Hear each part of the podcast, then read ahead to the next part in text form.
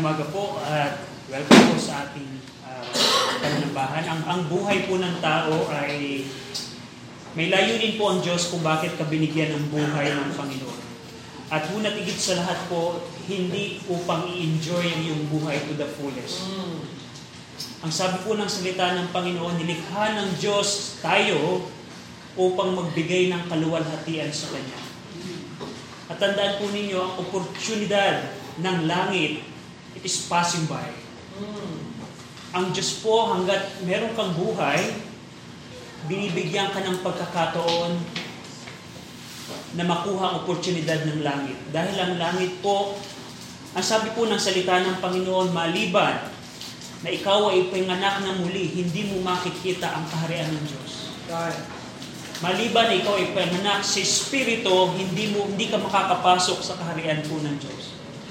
Ang, ang, ang buhay ng tao, ang, ang, ang mundo po natin ginagalawan, tayo po, at tandaan po natin, ang sabi ng Bible, meron pong Diyos ng mundo pong ito na walang iba po si Satanas.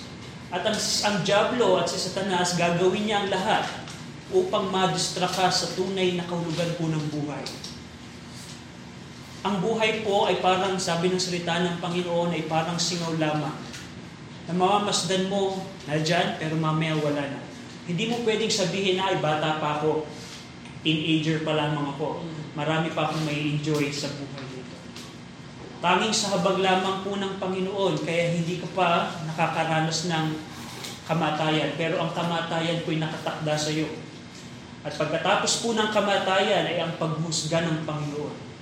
Ang Diyos po natin, siya po ay Diyos na banal, siya po ay Diyos ng pag-ibig, siya po ay Diyos ng biyaya. Pero ang Diyos din po natin, siya po ay Diyos ng kabanalan at katuwiran. Ang bawat kasalanan, ang bawat paglabag mo sa kautusan ng Panginoon, ayan po ay pagbabayaran mo sa banal na Diyos. Hindi po po pwede na merong kasalanan na makakalagpas po sa ating Panginoon. Kaya nga, ang oportunidad po ng langit ay, ay lumilipas po. Lumilipas po ang oportunidad ng langit. Marami pong tao na nagpasya na tatanggapin ko ang Panginoon bukas. Pero wala nang bukas. May mga tao po ako na they, they say sa kanilang sarili, ah, saka, na, saka ko nabibitawan yung kasalanan na ito. Saka ko natatalikuran ang mga kasalanan ito. Saka na ako magpapasakop sa Panginoon. Pero ang oportunidad po ng langit ay hindi na nila nakamit. And they are suffering in hell for eternity. Kaya nga, sa umagang ito, na ikaw ay narito right now, ang Panginoon ay binibigyan ka ng oportunidad na magsisi sa iyong mga kasalanan. Ang buhay natin ay hindi enjoy, hindi hindi para hindi para maging masaya, para magtrabaho, para yumaman, para magkapamilya. Yes, that's the, the, the, the will of God sa mga man, sa mga tao. Pero ang unat higit sa lahat ay maging Diyos siya nata natin. Amen. Right. Maging Diyos siya. Kaya nga mga kaibigan, kung wala pa ang Kristo sa iyong buhay, magsisi ka. Dumating ang, ang, ang, ang, ang sabi ng Bible, maliban na ipanganak ka ng muli. Ipang maliban na ipanganak ka muli. Dahil tayo po, nung tayo po ay pinanganak sa mundo nito, tayo po ay tinawag ng Bible na children of disobedience. Sa bawat araw ng ating buhay, sinusuway natin ang ating Diyos. Sa bawat punto ng ating buhay, sinusuway natin ang Diyos. At kailangan mong ipanganak ng muli. Nung ako po ipinanganak ng muli, wala po ako nakita parang starling shining na nakita ko sa kalangitan. Pero meron pong gabi na ako'y kinunbik ng Diyos na banal na Espiritu sa aking pagiging magnanakaw at sa aking pagiging rebelde sa aking magulang. That was a night na nanalangin ako sa Panginoon, nagsisi ako sa aking mga kasalanan, at tinanggap ko ang Panginoong Kristo bilang Panginoon at tagapagligtas. At nung araw po na yun, ako po'y pinanganak ng muli. Nakita ko po ang pagkilos ng banal na Espiritu sa aking buhay. Siya nagbigay ng desire sa akin, sa salita ng Panginoon. Siya yung nagbago ng aking buhay. And that's being born again. At sa umagang ito, kung ikaw ay wala pa kay Kristo, kailangan mong tanggapin ang Panginoon sa Kristo. Dahil, tandaan niyo po, ang Panginoon po natin ay mahabagin. Pero po siya walang hanggang mahabagin. At sa umaga po ito, in Romans chapter 8, sa ating pong pag-aaral, actually, this will be the last message natin sa series ng lesson sa Romans chapter 6 to 8. Pero sabi po ng ating mensahe, now, tayo lang po ay saglit na manalangin, shall we pray? Ama namin Diyos po na makapangyarihan sa lahat. Salamat Ama sa inyong pong salita. Salamat Panginoon sa pagkakataon na kami ay makakapag-aral ng inyong salita. We pray na tulungan niyo po kami na maunawaan namin ang inyong pong kalooban. Patawar, patawarin niyo kami, Amen, sa aming mga kasalanan. I pray na tulungan niyo kami ng banal na spirito na maunawaan po ito. May apply po sa aming buhay, maging encouragement po sa amin. Sa ngalan po ng aming Panginoon sa Kristo, Amen. Amen. Romans chapter 8, verse 31 to 39, pag-aaralan po natin ito. Now, ang, ang sabi dito ni Apostol Pablo in Romans chapter 8 verse 31, What shall we then say to these things? Meron pong, pag, ito po yung pagkakataon na hinahamon or kumbaga parang binibig, dinadala ni Apostol Pablo yung mga mananampalataya sa Roma sa isang palaisipan na ano yung masasabi mo sa mga bagay na ito. Actually, there are five things. There are five questions si Apostol Pablo sa sa Romans 8:31 to 39 na ang, ang layunin dito ni Apostol Pablo bilang isang Kristiyanong mananampalataya na nakay Kristo, ito po'y para sa mga mananampalataya. It will be strange to you kung wala pa pa kay Kristo sa umagang ito. Pero kung ikaw ay Kristiyano na right now, this message is for you. Now, bilang mananampalataya, ano yung masasabi mo sa mga bagay na to?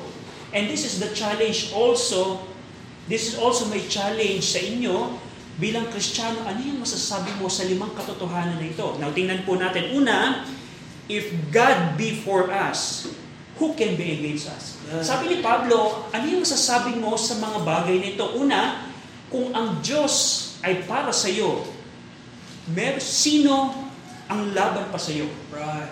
Na ano yung katotohanan ito na sinasabi ng ni Apostol Pablo? Ang Diyos na may likha ng lahat, God who is self-existent, eternal, all-powerful, all-knowing, the creator of all things, the lawgiver and the judge of the lawbreaker is for you, is for us bilang mananampalataya. Yung Diyos na nakaupo ngayon, tandaan niyo po, ang, ang, ang, ang, ang Diyos po natin ay nasa kalangitan at nasa trono po siya ng kalawakan. He is in control of everything. Yung bagyo na naranasan natin, akala natin parang parang parang wait, parang ano na, parang minalas uli kami ah. Minalas, no, God is in control of that. Right. Yung, yung, yung ilang katao, I think 60 plus na tao na namatay ng bagyo yun, alam ng Panginoon yun. At yun yung tinakda ng Panginoon na nakamatayan sa kanila. We're sad about that. Pero ang point dito is, ang Diyos po ang may control ng lahat ng bagay nito. Wala pong aksidente sa, sa, sa, sa, sa, sa Panginoon. Akala natin na Brad, hindi ba si, si BBM, si President ang may kontrol ng Pilipinas? No. Yung po ay binigyan naman ng kapangyarihan ng Diyos ng mga tao. Siya po ang naglalagay ng mga kings and Right. rulers at siya din po ang nagtatanggal. Right. Pero can you imagine? Just, sabi ni Pablo, anong masasabi mo sa katotohanan ito? Yung Diyos na makapangyarihan sa lahat, He is all-knowing, all-powerful, is for us. Man. Now, before you are saved, God is against you. Right. Sabi po ng John chapter 3, kung ang, ang siya na hindi nananampalataya, ang galit ng Diyos ay nakakunyapit sa kanya. Pero nung araw na ikaw ay nagsisi at nanampalataya sa Panginoong Kristo bilang Panginoon tagapagligtas, ikaw ay nagkaroon na ng kapayapaan sa Diyos. God became for you. Man. Kumbaga parang yung da, yung yung yung kung halimbawa ju- just let, let ex- for example yung pinakamakapangyarihang tao dito sa Pilipinas we know na ang, ang ating presidente kung halimbawa ikaw ay nasa panig niya sinong tao dito sa Pilipinas can be against you can you imagine yung yung yung yung presidente na kayang baluktutin ng NBI Maaring kayang baluktutin ang, ang rulings sa PNP. We, we don't know yung corruption dito, pero yung pinakamakapangyarihang tao dito sa Pilipinas is for you. Meron bang lalaban sa kanya? Pero can you imagine the God of this world Amen. is for you?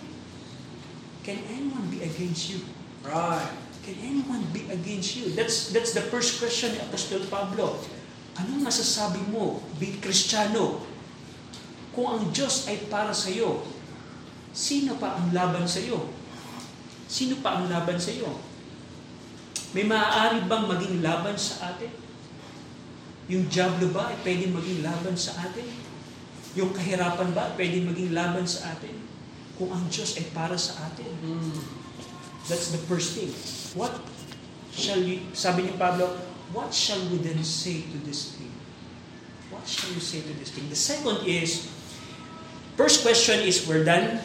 Kung ang Diyos ay para sa atin, sino pa ba ang lalaban sa atin? Ang tanong ni Pablo, meron ka bang pwedeng sabihin dyan sa katotohanan yan? The second challenge po dito ni Apostol Pablo, He that spared not His own Son, but deliver Him up for us all, how shall He not with Him also freely give us all things? Right. What shall we say to this thing? Yung Diyos na hindi niya ipinagkait ang kanyang sariling bugtong na anak para sa atin, kundi ibinigay siya, binigay niya ang Panginoong Kristo para sa ating lahat. Paano bang hindi niya kayang ibigay ang lahat ng, ng libre, ng walang bayad sa atin, ang lahat ng bagay? Yung Diyos na binigay ang kanyang bugtong na anak para sa atin, meron bang iba pang hindi kayang ibigay sa atin ng Panginoon? Now, if, kung titingnan natin po ang full counsel of God, we cannot apply this sa mga bagay na hindi kalooban sa atin ng Panginoon. Halimbawa, pa, Brad, ah, ito na pala yung verse na kung ibigay ng Panginoong Kristo ang ang ang ang Panginoon ang ng Diyos ang Panginoong Kristo sa akin, pwede niya din ibigyan ako ng dalawang sports car. Ganun ba? Hindi po. Because we know ito po'y ayon sa kalooban ng Panginoon. Ang sinasabi lamang po dito ni Apostol Pablo, hindi ba kayang ibigay ng Diyos ang lahat ng, narar- ng sapat at ng pangangailangan mo? That's the thing. Kung kung kung kung kung, kung naibigay ng Diyos ang Panginoon sa Kristo para sa iyo, that's the first thing na kailangan po ng tao. Right. That's the first thing na kailangan po ng tao ang ating Panginoong sa Kristo. Ibinigay niya to sa iyo. Meron bang hindi kayang ibigay sa iyo ang Panginoon? Right. Pero bakit ka Kristiyano, sa, sa gitna ng pangangailangan, ikaw ay nagiging nawawala ng pananampalataya sa Panginoon? Now, tingnan niyo po quickly in Luke chapter 11. In Luke chapter 11, what shall we then say to this thing? What shall we then say to this thing? And that's the question po na sagutin po ninyo in your personal uh, mind right now. Ano yung masasabi mo sa katotohanan ito? Kung naibigay ng Diyos ang pinakamahalaga sa Kanya, ang ating Panginoon sa Kristo, ang bugtong na anak, meron bang may hirap na hindi kayang ibigay ng Panginoon para sa atin? Now in Luke chapter 11, verse 11, If a son shall ask bread of any of you that is a father, will he give him a stone? Or he or if he asks a fish, will he for a fish give him a serpent? Or if he shall ask an egg, will he offer him a scorpion? Ang, ang sabi ng Panginoong Kristo, sino sa inyo ang may tatay na kung humingi ka halimbawa ng tinapay, ay bibigyan ka ng bato? Meron bang tatay ninyo na humingi ka ng tinapay pero binigyan ka ng bato ng tatay nyo? Meron ba sa inyo humingi halimbawa ng isda pero binigyan ka ng serpent, ng, ah, ng ahas? Meron ba sa inyo ang humingi ng, ng itlog pero binigyan ka ng scorpion? Meron bang ganong tatay kayo? Now, verse number 13, If ye then, being evil, yung mga tatay ng mundo ito, tinawag ng Panginoon Kristo na masama, how to give good gifts unto your children, tayong mga tatay ay maalam magbigay ng mabubuting regalo sa ating mga anak. How much more shall, shall your heavenly Father give the Holy Spirit to them that ask Him? This is the context of prayer. The context of this is prayer. Kung tayo maalam magbigay ng mabuting bagay sa ating mga anak, how much more our Heavenly Father? Now in Matthew chapter 6, another thing, Matthew chapter 6 verse 30, Matthew chapter 6 verse 30, Matthew chapter 6 verse 30, Matthew 6.30. Matthew chapter 6 verse 30. Wherefore, if God so clothe the grass of the field, which today is, and tomorrow is cast into the oven, shall He not much more clothe you, O ye of little faith? Kung ang Panginoon ay kayang damitan yung mga bulaklak sa parang, hindi ba niya masigit na kayang damitan kayo? It is repairing po sa pangangailangan natin. I, I just want to highlight how the Lord Jesus Christ rebuked His disciples. O ye of little faith. O ye of little faith. There are many instances po ang mga disipulo ng Panginoon Kristo ay nirebuke niya. O kayo na maliliit ang pananampalataya. Nag, ang sabi ni Pablo dun sa ating sa Romans chapter 8, what shall we then what shall we then say to this thing?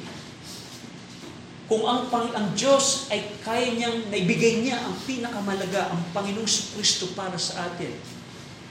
How shall He not with Him also freely give us all things? Now, in application is, ang tanong ko sa inyo, ano masasabi niyo sa, sa katotohanan ito? Bakit ka, na, bakit ka nag-worry kung ikaw ay merong pangangailangan? Kung dumadating ka sa, sa, sa pagkakataon na dadalhin ka ng Panginoon sa pangangailangan, bakit ka bigla na lamang hindi sa Panginoon umaasa? Bakit hindi na lamang, bakit hindi mo i-meditate yung bagay na to? Na ang pangako ng Panginoon ay kaya niyang ibigay ang ating mga pangangailangan. Ang tanong dito ni Apostol Pablo, ano masasabi niyo dito? Ang problema lang sa atin, una't higit sa lahat, hindi tayo nagtitiwala sa Panginoon. Yeah, that's right. We are men of little faith. Ang mas gusto natin is gusto natin kagad ng resulta. Gusto kagad natin yung nakikita. Panginoon, yes, minsan nananalangin tayo, but in reality, we are men of little faith. Mas gusto kagad natin, Panginoon, nasaan na? And that's the challenge ni Apostol Pablo. Hindi ba kayang ibigay ng Panginoon ang pangangailangan mo? Kung kaya niyang ibigay ang pinakamalaga sa Kanya, ang bugtong ng bugtong niyang anak ng ating Panginoon sa Kristo? The, the question of Apostle Paul is, what shall we then say to this thing? Now, I just want na dalhin ko po kayo sa isang kalalagayan kung paano dinala ni Apostol Pablo yung mga mananampalataya sa Rome na kalalagayan na tatanungin yung kanilang mga sarili na, wait, oo nga no. Bakit pa ako mag-worry? Bakit pa ako tatakbo sa Bombay? Bakit pa ako mangungutang kung alam ko ang Panginoon ang magpo-provide ng aking mga pangangailangan? Can you imagine that? Now, third question ni Apostol Pablo, third question is in verse number 33. Verse number 33, Who shall lay anything to the charge of God's elect. It is God that justifieth. Sino ba ang maglalagay ng anumang bagay na kakarapat, ikapaparatang ng mga hinirang ng Diyos o mga mananampalataya ang Diyos na nagbibigay ng katuwiran? Meron bang pwedeng magparatang sa atin, hindi ng mga mananampalataya, kung ikaw ay pinatutuwid or being justified by God? Now, kung pag-aaralan niyo po ang Book of Romans, we know na ang justification po ay hindi po sa pamamagitan ng gawa. Now, ang mundo po nating ginagalawan ay naniniwala po sila na sila'y nagiging matuwid sa harapan ng Panginoon by works. Kaya po ang mga tao po ay nagsisimba, nananalangin, gumagawa ng sakramento, umaaten ng simbahan, dahil alam nila na sa pamamagitan niyon ng, ng mga bagay niyon sila ay nagiging matuwid sa Panginoon. Pero ang Bible po ay nagtuturo na ang justification po ay sa pamagitan lamang ng pananampalataya sa ating Panginoong Kristo. Right. Kaya kung ikaw ay justified na right now, meron bang tao na mag, pwede pang mag-akusa sa iyo? Alam niyo po ba na ang yung yung yung yung accusation That's the job of Satan at, at the devil sa ating pong mga mananampalataya. Siya po ay tinawag, Satan ay, ay si Satanas po, ay tinawag na accuser. Na may mga pagkakataon na aakusahan ka ni Satanas ng iyong mga kasalanan. Aakusahan ka ni Satanas upang hindi ka na magpatuloy. Aakusahan ka ni Satanas upang makita mo ang kaliitan mo. Pero sabi ni Apostol Pablo, kung ang Diyos ang nagpapa-justify sa iyo, kung ang Diyos ang nagbibigay ng katuwiran sa iyo, meron bang against sa iyo? Meron bang against sa iyo? Now, verse number 34, the fourth question ni Apostol Pablo here, Who is he that condemned? It is Christ that died. Yea, rather, that is risen again, who is even at the right hand of God, who also maketh intercession for us. Now, verse 34 is very important po. Meron bang kayang maghatol sa atin? Now, tandaan po natin, ang ating pong Panginoon sa Kristo, siya po ay tagapagligtas and also the judge of dead and quick. Darating po yung panahon na lahat po ng tao ay haharap sa ating Panginoong Kristo. Pero hindi na bilang tagapagligtas, bilang judge na. That's something na, na, na tinuturo po ng salita ng Panginoon. Now, ang tanong dito ni Pablo, meron bang hahatol pa sa atin kung si Kristo ay namatay na para sa iyo? Meron ba si meron bang kayang humatol pa sa iyo kung yung si Kristo na judge ng quick and and and the dead ay namatay para sa iyo? Kung baga parang parang parang dinada, parang kung titingnan natin dito parang wait. Yung yung yung si Kristo ay namatay nga para sa aking mga kasalanan. Kaya pa ba akong husgahan ni Kristo? Definitely no, ang sagot po dito. Now, tingnan niyo po, who is he that condemned? It is Christ that died para sa ating mga kasalanan, yea, rather, that is risen again, who is even at the right hand of God, who also maketh intercession for us. Alam niyo po ba, mga mananampalataya, ang trabaho ng Panginoong Kristo hindi po natapos sa krus po ng Kalbaryo. Right. Ang Panginoong Kristo po ay nasa kanang luklukan po ng Diyos making intercession for us. Making intercession for us. Ang ibig sabihin po nito, siya po ang nagpiplead sa Diyos Ama para sa atin. Kumbaga parang, by our own righteousness, by our own good works, by our own, we cannot go directly sa Diyos Ama. Natanging sa pamamagitan lamang ng ating Panginoon Kristo. He is making intercession for us. Now, now ang ibig sabihin po nito, na tingnan niyo po, meron pa bang kayang magkundima sa atin? Meron pa bang kayang humatol sa atin?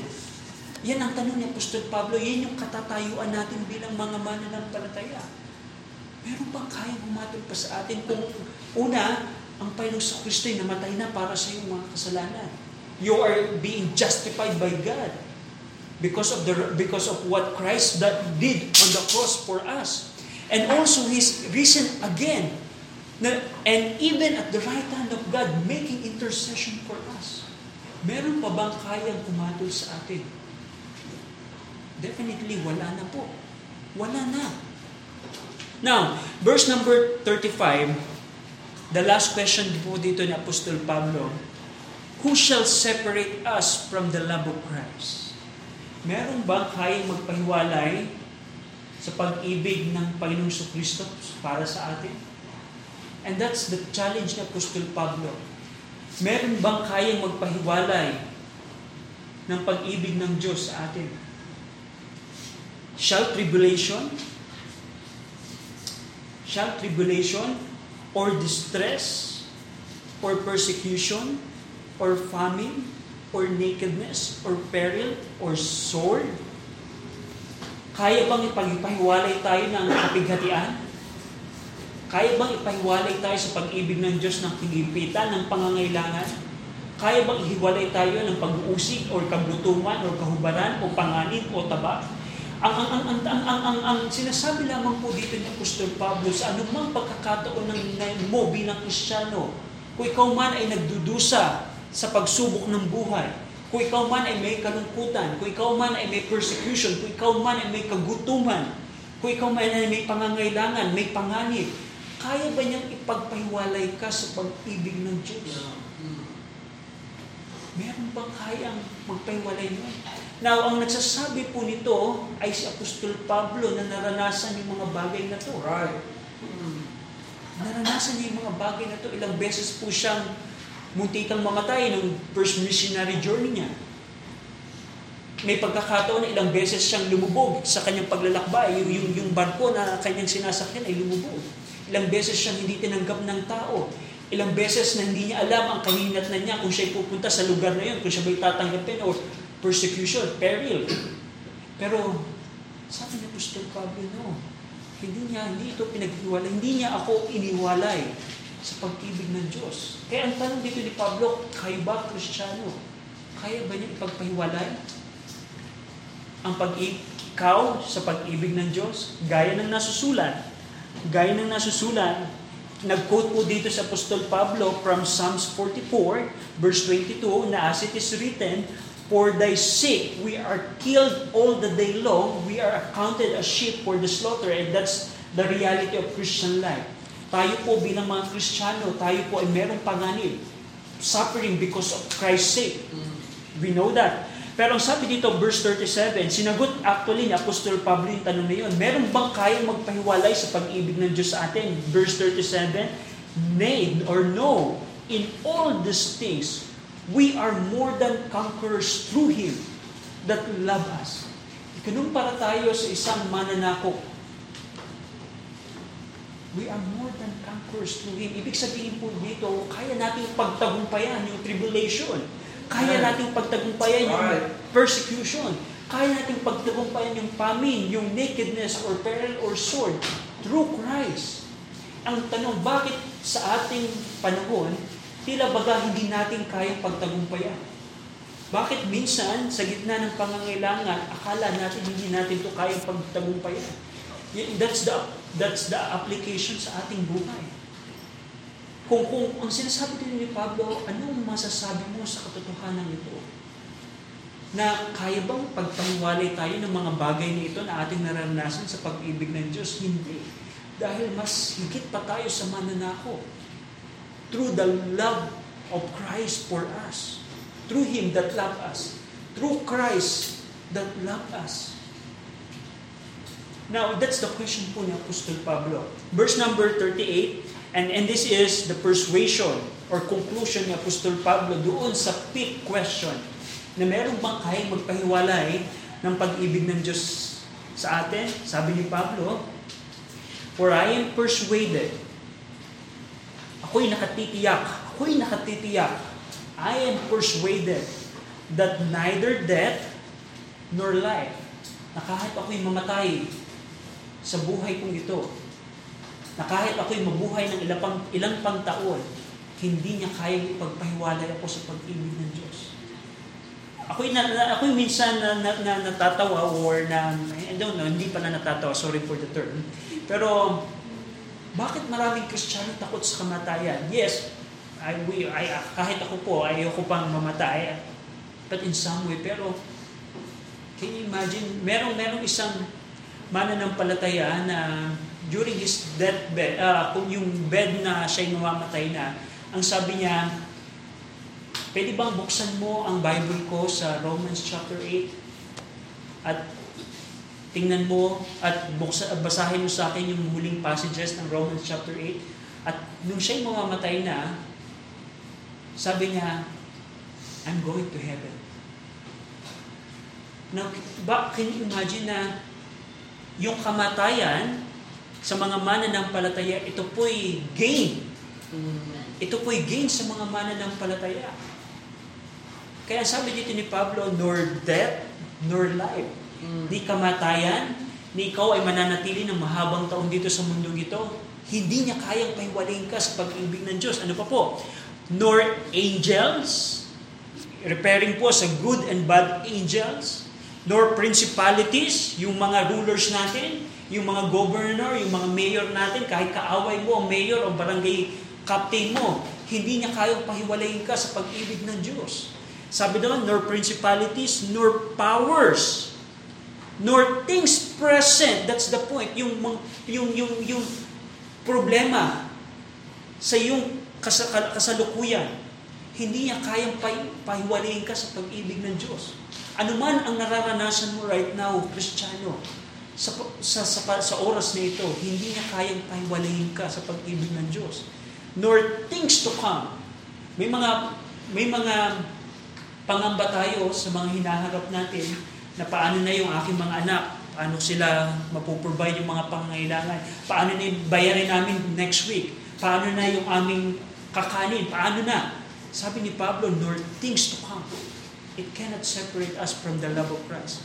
Nor height, kahit dalhin ka man ng Panginoon sa tutok ng tagumpay, nor death, or sa pagkakataon na ikaw ay do, na hirap na hirap sa buhay, nor any other creature, pairing sa anumang, anumang creature na ginawa ng Panginoon, heavenly man yan, or devil na, na nilikha ng Panginoon, shall be able to separate us from the love of God which is in Christ Jesus our Lord.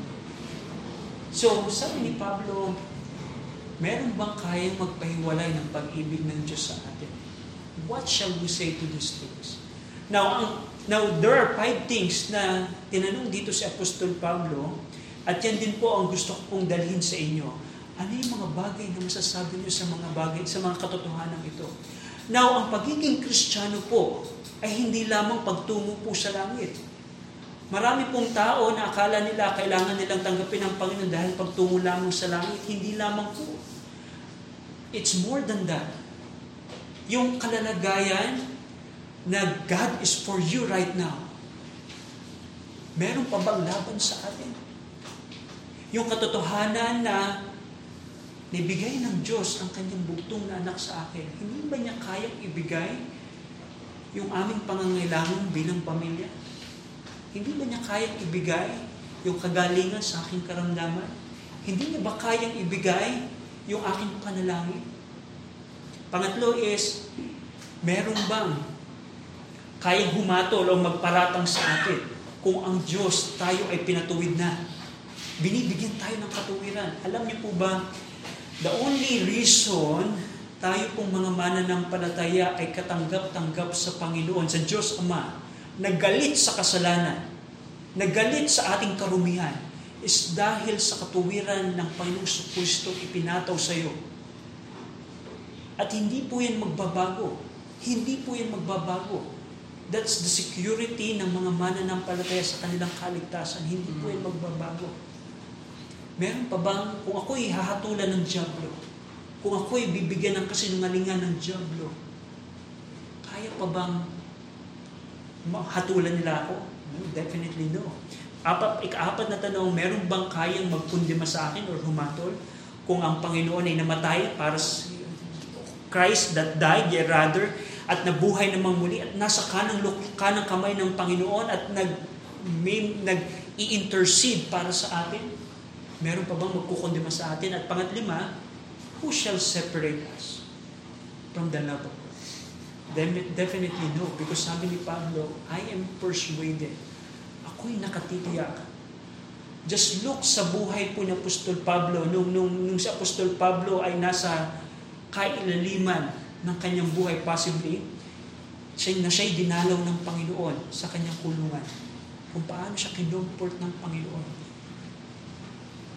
At the same thing na, na, na that's the, that's the dating na makita natin na si Apostol Pablo na naranasan ang tribulation, ang famine, ang nakedness, ang peril, ang sword. Sabi ni Pablo, I am persuaded. Are you persuaded right now, Christian? Can you say this thing as well kung paano sinabi ni Pablo, I am persuaded. Whatever is the situation in my life, I can go through. Do you, are you persuaded? Sabi ni Pablo, I am persuaded. I, I am persuaded na sa gitna ng pangangailangan, sa gitna ng karamdaman, sa gitna ng persecution, hindi na ako ina-acknowledge ng aking mga kamag-anak dahil ako yung nag-Bible study na. Hindi na ako kinikilala ng aking mga kaibigan. Yung mga kaibigan ko na dati kong kaibigan, nung ako umattend sa Bible, sa, sa church, hindi na ako sinamahan. Nung ako hindi na sumasama sa kanila sa mga pag-iinom nila, sa paninigarilyo nila. Are you persuaded right now? Or katulad ka ng mga disipulo ng Panginoon Kristo, Kristo, O ye of little faith. And that's not a small thing. Hindi po yan small thing. Nasabihan ka ng Panginoong Kristo napakaliit ng iyong pananampalataya. Si Pedro na lumubog habang siya naglalakad sa dagat, parang sa atin reasonable na magduda si, ang si Pablo. Eh si Pedro rather, Pedro. But in that situation, Jesus Christ rebuked Peter, O ye of little faith. O ye of little faith. That's the problem natin bilang mga Kristiyano. Kaya sinasabi ni Pablo, ano ang masasabi mo sa mga bagay na ito? What shall we then say to this thing, yung katotohanan na ito? Hindi ba dapat tayong mga mananampalataya ay masigit tayong magtiwala sa ating Panginoong Kristo, sa ating Panginoon, sa gitna ng anumang bagay na nararanasan natin sa buhay? Be persuaded like Paul. Be persuaded. I'm persuaded. Tayo pong lahat ay liyumpo. Tayo pong lahat ay manalangin. Ama namin Diyos po na makapangyarihan sa lahat. Salamat po Ama dahil God, you are for us and no one can be against us. Salamat Ama dahil kung paano niyo po freely gave the Lord Jesus Christ for us, you can also freely give us all things that we need. Salamat din naman that you justify, justify it us. Salamat Ama that the Lord Jesus Christ is our mediator. And salamat po Ama dahil no one, nothing can separate us from the love of Christ. We pray na tulungan niyo po kami bilang mga Kristiyano to, Kristiyano to meditate on these things. Sa gitna naman ng aming mga sitwasyon sa buhay, tulungan niyo po kami na makita ang katotohanan naman ng katatayuan namin bilang mga mananampalataya dahil lamang sa aming pong Panginoong Kristo. Salamat din po, Ama, sa aming mga bisita na nadito. We pray na kung meron man sa amin na wala pa kay Kristo sa umagang ito, tulungan niyo po na ang Diyos ng Banal na Espiritu ang magkunbig sa kanilang kasalanan at magpaunawa ng Ebanghelyo ng aming Panginoong Kristo. Sa ngalan po ng aming Panginoong Kristo, Amen.